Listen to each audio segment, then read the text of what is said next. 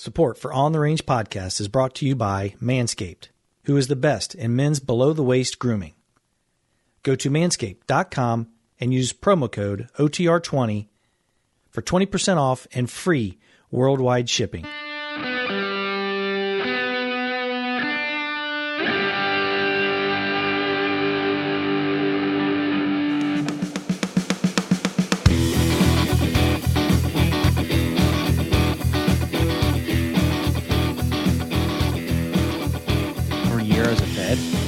It's not effective. No. And we don't use non lethal. I mean, some agencies, I'm sure they do. Uh, my agency doesn't. And if you're a police, how much training are they doing? One, with the non lethal, and two, with the lethal? Mhm. Is it like a FAM? Is it like, you know, once a year? Is it you just have to Yeah. qualify with it once and they get stuck in a trunk and you just kind of have it there? It all Yeah. comes down to training. And that comes down to the civilian market as well. The civilian world, not just a market, because I know we Sure. all like to train, but it comes down to training. And that What- comes down to dry firing. That comes down to just a basic understanding of the actions. The safety on a Mossberg 500, I could use my thumb up top. Mhm. The safety on a Remington 870 is down by the trigger well. The Mhm. slide releases are different. Yep. Shotguns are all different. A Mhm. double barrel opens up different than, than some single barrels. There's so many different things. So whatever that weapon system you're going to use, whatever that firearm you're going to use, understand it and dry fire. Just dry Mhm. fire. Yeah. And make sure you don't have any ammo next to you because it's not a good No. thing. Yeah, Well- in some of these smaller departments, you don't have. I'm sorry, buddy. I just No, you wanted to point out what Jason was saying about the different types of guns and different manufacturers operate differently. They're going to take whatever they can get, you know, and I don't blame them. But again, you have to train. You you might be pushing on the side of that trigger guard all day. Oops, it's on my thumb on top of the Mhm. Right at the uh, end of the stock. You know what I'm saying? So again, these guys are going to take whatever they can get, you know, especially if it's in good shape or brand new or a demo gun that they got from a manufacturer. But you got to train with it because you could run into something like that. It gets you killed. Absolutely. One hundred percent. Yeah, Yeah. one hundred percent. Yeah. Will. Especially So- like you said, if if you're running mixed breeds across the department, Right. what do I got? Yep. And especially if they're um, pass me off guns, right? So if they're going, Mhm. hey man, you're just getting off a shift, and hey, here's what you got. Well, I've always used to run in the 870. What you know? Now you give me what's this Mossberg thing? You know? So no, one hundred percent. But um, Or he doesn't he doesn't check it, you know, because he figured the guy just had it and he doesn't realize that it's a different model. You know what I mean? Yeah. It it could be that simple and that quickly go south on you. Yeah. And and then one other point too from the LE side, uh, you got to think you've got gas capable with your shotguns as well. So how are you stowing? And Yeah. I've seen I've seen dramas before, um, Oh yeah. where, where people getting twice. where people getting Not me personally, out- but I was there. yeah, but they're getting smoked Oh, out of their own wagon, right? Oh, yeah. Because hey, they got the shotgun in the back.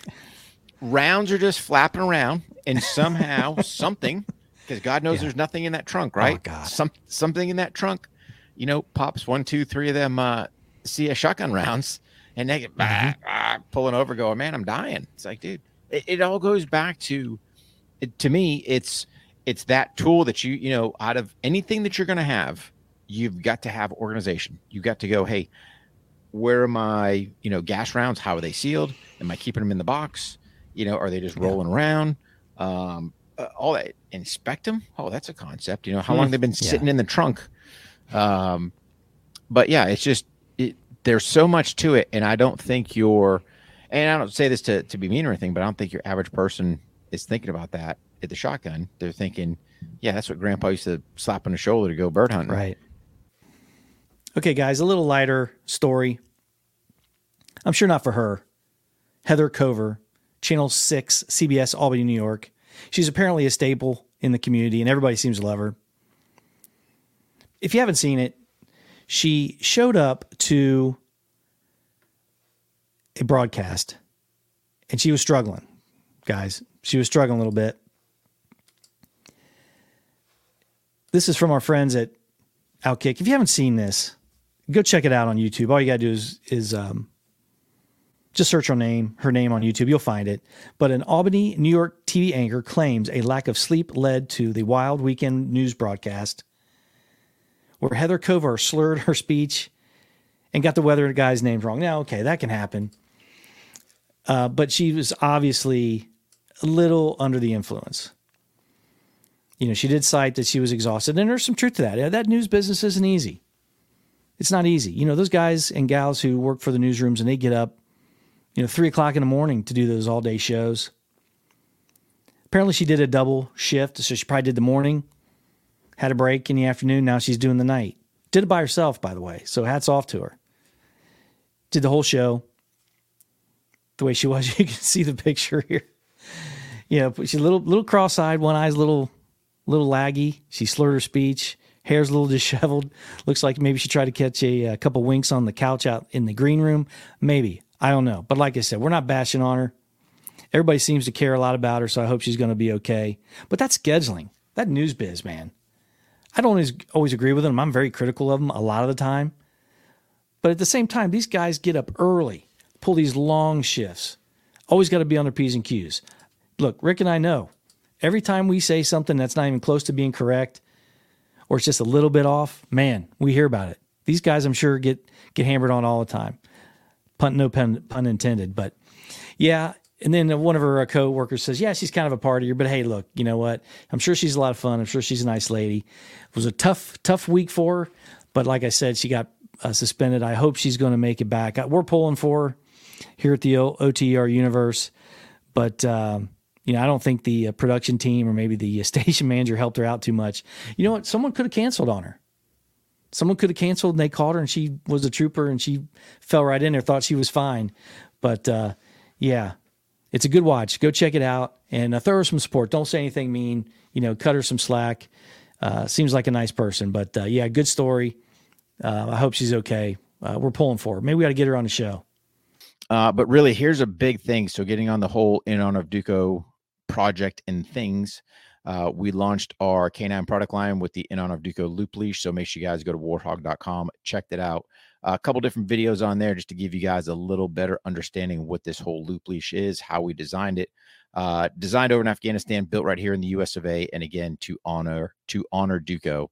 Uh, for those of you that have purchased, thank you so very much for all your support. Uh, I couldn't do it without you.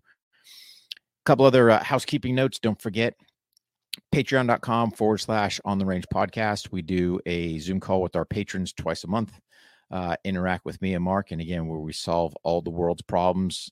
And uh, don't forget to check us out on Vimeo, Fire TV, Roku, whatever you listen to. Do us that huge favor. Please hit that subscribe button. Leave us a, a rating review. Um, that's the way it's going to help us get the reach out there and and um, let more people know what we got going on. So for this episode, you know, kind of titled it "Building Relationships." Why do I want to talk about building relationships? Well, first and foremost, because for me, um, I did not do a good job building relationships, and I believe a lot of that stems from uh, December twenty fourth, two thousand five, when my good buddy Joe Andres was killed. Um, you know, you're running around prior to getting the, the message going out, finally catch the Baghdad Christmas cake thief. And if you guys don't know Joe's Joe's story, uh, listen to that. But that's how we kind of honor his memory. But unbeknownst to me, um, the human brain is a powerful entity, and in turn, it in essence, I believe, uh, put up barricades to harnessing those relationships. So, um, why do I say that? Because, you know, again, this weekend it was one of those opportunities. Hey, buddy of mine reached out via text, said, Hey, man, I'm swinging by, would love to catch up. Uh, could have very easily said, Hey, man, I'm busy. I'm this. Nope. Let's let's go ahead and capitalize on building relationships. So, especially for my service members, for my first responders, um, I got it, guys. Don't make the same mistakes I did and kind of lose the, these relationships, uh, especially with guys getting out, you know, trying to figure out, hey, what am I going to do? What's my transition point? What's my task and purpose? Just reach out to your buddies every once in a while, right? You know, shoot them a text, hey man, how you doing? And you know, I've had friends, uh, unfortunately, that thought leaving this earth would be a better place for them. Um, I'm going to tell you if you're in that situation or even contemplating, please reach out, get some help.